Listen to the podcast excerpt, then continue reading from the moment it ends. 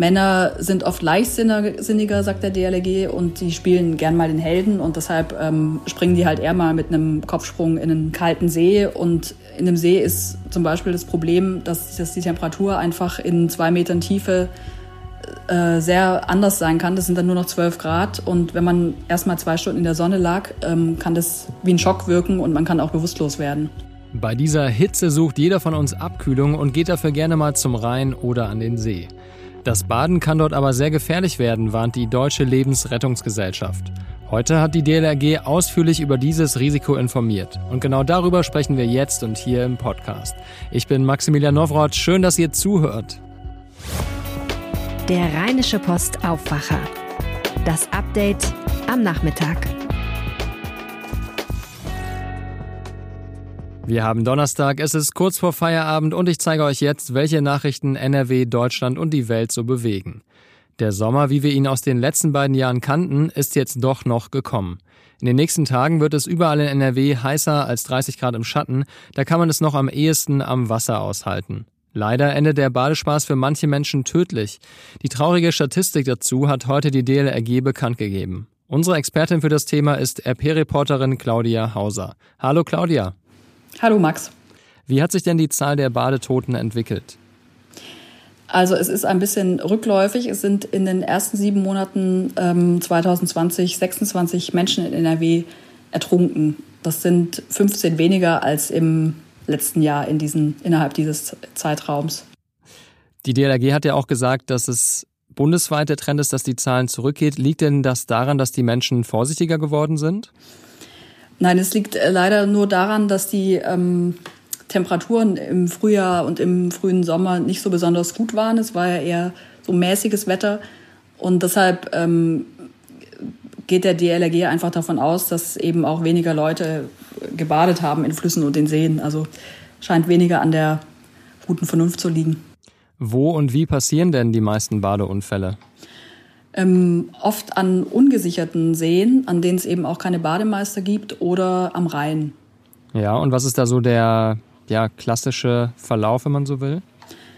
Also am Rhein ist es gefährliche die Strömung, weil die einfach nicht berechenbar ist und weil man das einfach unterschätzt, wenn man aufs Wasser guckt. Und ähm, zwischen Buhnen ist es ja meistens nur knietief, dann gehen sogar Kinder rein, dann wird der, ähm, fährt ein Schiff vorbei zieht das Wasser, das Wasser wird zurückgezogen durch den Sog und dann laufen kleine Kinder auf dem Wasser hinterher und das kommt aber mit der gleichen Kraft auch wieder zurück und reißt die Kinder weg und im schlimmsten Fall werden sie halt mitgezogen und ähm, in die Fahrrinne reingezogen und dann hat man halt kaum eine Chance, ähm, sie wieder rausholen zu können oder überhaupt sich noch zu finden.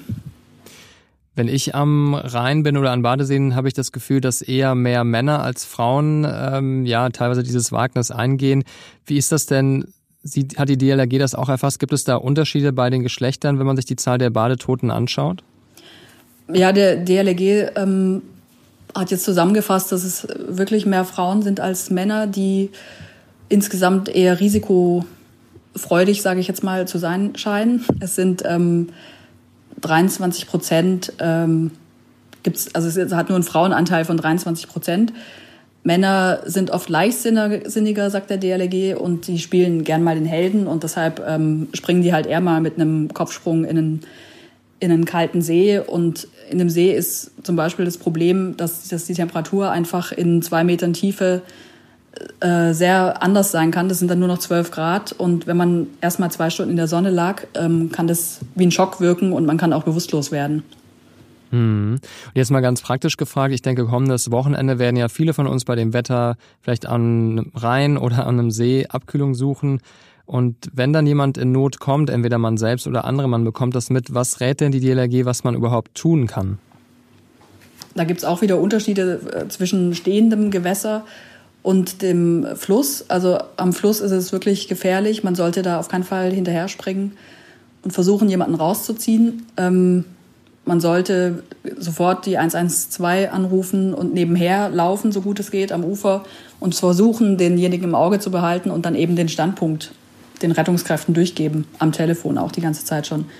Und ähm, im See ist es so, dass man mit einem bestimmten Rettungsgriff, mit so, einem, mit so einer Art Abschleppgriff ähm, die Leute von hinten greifen muss. Die sind dann halt auch oft in Panik und dann kann man die so ans Ufer bringen. Das müsste man sich aber einmal angucken, wie der funktioniert. Weil es kann halt auch passieren, dass sie halt eben in der Panik einen auch mit reinreißen.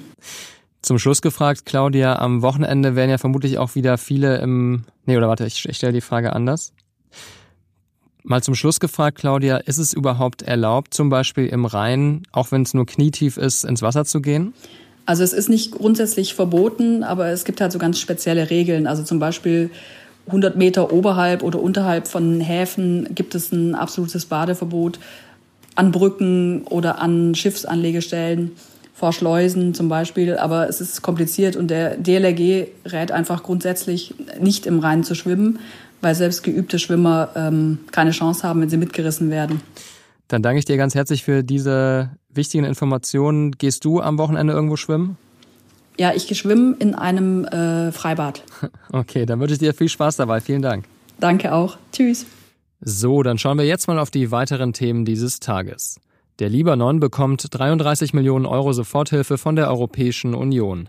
EU-Kommissionspräsidentin Ursula von der Leyen hat das Geld heute zugesagt, unter anderem für medizinische Ausrüstung. Bei der Explosion in Beirut sind mindestens 130 Menschen gestorben, etwa 5000 wurden verletzt. Heute wurde bekannt, dass bei der Katastrophe auch eine Mitarbeiterin der deutschen Botschaft getötet wurde. Eine Kommission um den CDU-Innenpolitiker Wolfgang Bosbach hat heute in Düsseldorf ihren Abschlussbericht vorgelegt. Für mehr Sicherheit in NRW empfiehlt sie mehr Zugriffsrecht für die Polizei und den Verfassungsschutz und eine stärkere Überwachung von Terrorverdächtigen. Außerdem soll der Verfassungsschutz Messenger-Dienste wie WhatsApp oder Telegram mitlesen können. Des Weiteren sollen auch Islamisten beobachtet werden dürfen, die jünger sind als 14 Jahre. Nordrhein-Westfalens Ministerpräsident Armin Laschet hatte die unabhängige 16-köpfige Kommission Ende 2017 einberufen. Laschet sagte heute, es solle jetzt rasch geprüft werden, welche der insgesamt 150 Empfehlungen wie schnell umgesetzt werden können. Von Samstag an gilt in Deutschland eine Corona-Testpflicht für Reiserückkehrer aus Risikogebieten. Bundesgesundheitsminister Jens Spahn hat heute angeordnet, dass die Tests kostenlos sind. Er sprach von einem zumutbaren Eingriff in die Freiheit des Einzelnen. Behörden können Bußgelder verhängen, wenn sich jemand einem Test verweigert. Der Grund für die Testpflicht ist die Angst vor einer zweiten Infektionswelle. Heute früh hat das Robert Koch Institut mehr als 1000 Neuinfektionen binnen 24 Stunden registriert. Diese Schwelle war zuletzt am 7. Mai überschritten worden. Danach war die Zahl in der Tendenz gesunken. Seit Ende Juli steigen die Werte wieder. Der Höhepunkt bei den neuen Ansteckungen wurde Anfang April mit täglich mehr als 6000 erreicht. Wegen eines Milliardenverlusts in der Corona-Krise geht die Lufthansa jetzt doch von Entlassungen aus. Es sei nicht mehr realistisch, betriebsbedingte Kündigen zu vermeiden, sagte Vorstandschef Carsten Spohr heute bei der Vorstellung der Quartalszahlen in Frankfurt. Die Fluglinie plant, weltweit rund 22.000 Vollzeitstellen zu kürzen. Wie genau, das wird morgen mit Arbeitnehmervertretern besprochen. Zwischen April und Juni hat die Lufthansa einen Nettoverlust von 1,5 Milliarden Euro gemacht. Die Zahl der Passagiere ging im Vergleich zum Vorjahreszeitraum um 96 Prozent zurück. Das war euer News Update am Donnerstag. Weitere aktuelle Nachrichten und die neuesten Entwicklungen findet ihr jederzeit auf RP Online. Wenn ihr uns eure Meinung sagen wollt, dann freuen wir uns jederzeit auf eine E-Mail an aufwacher.rp-online.de oder schickt uns einfach eine WhatsApp, gerne auch als Sprachnachricht, an 0171 903 8099. Ich danke euch sehr fürs Zuhören und wünsche euch einen wunderbaren sonnigen Abend. Wir hören uns morgen wieder. Ciao, bis dann. Mehr bei uns im Netz rp-online.de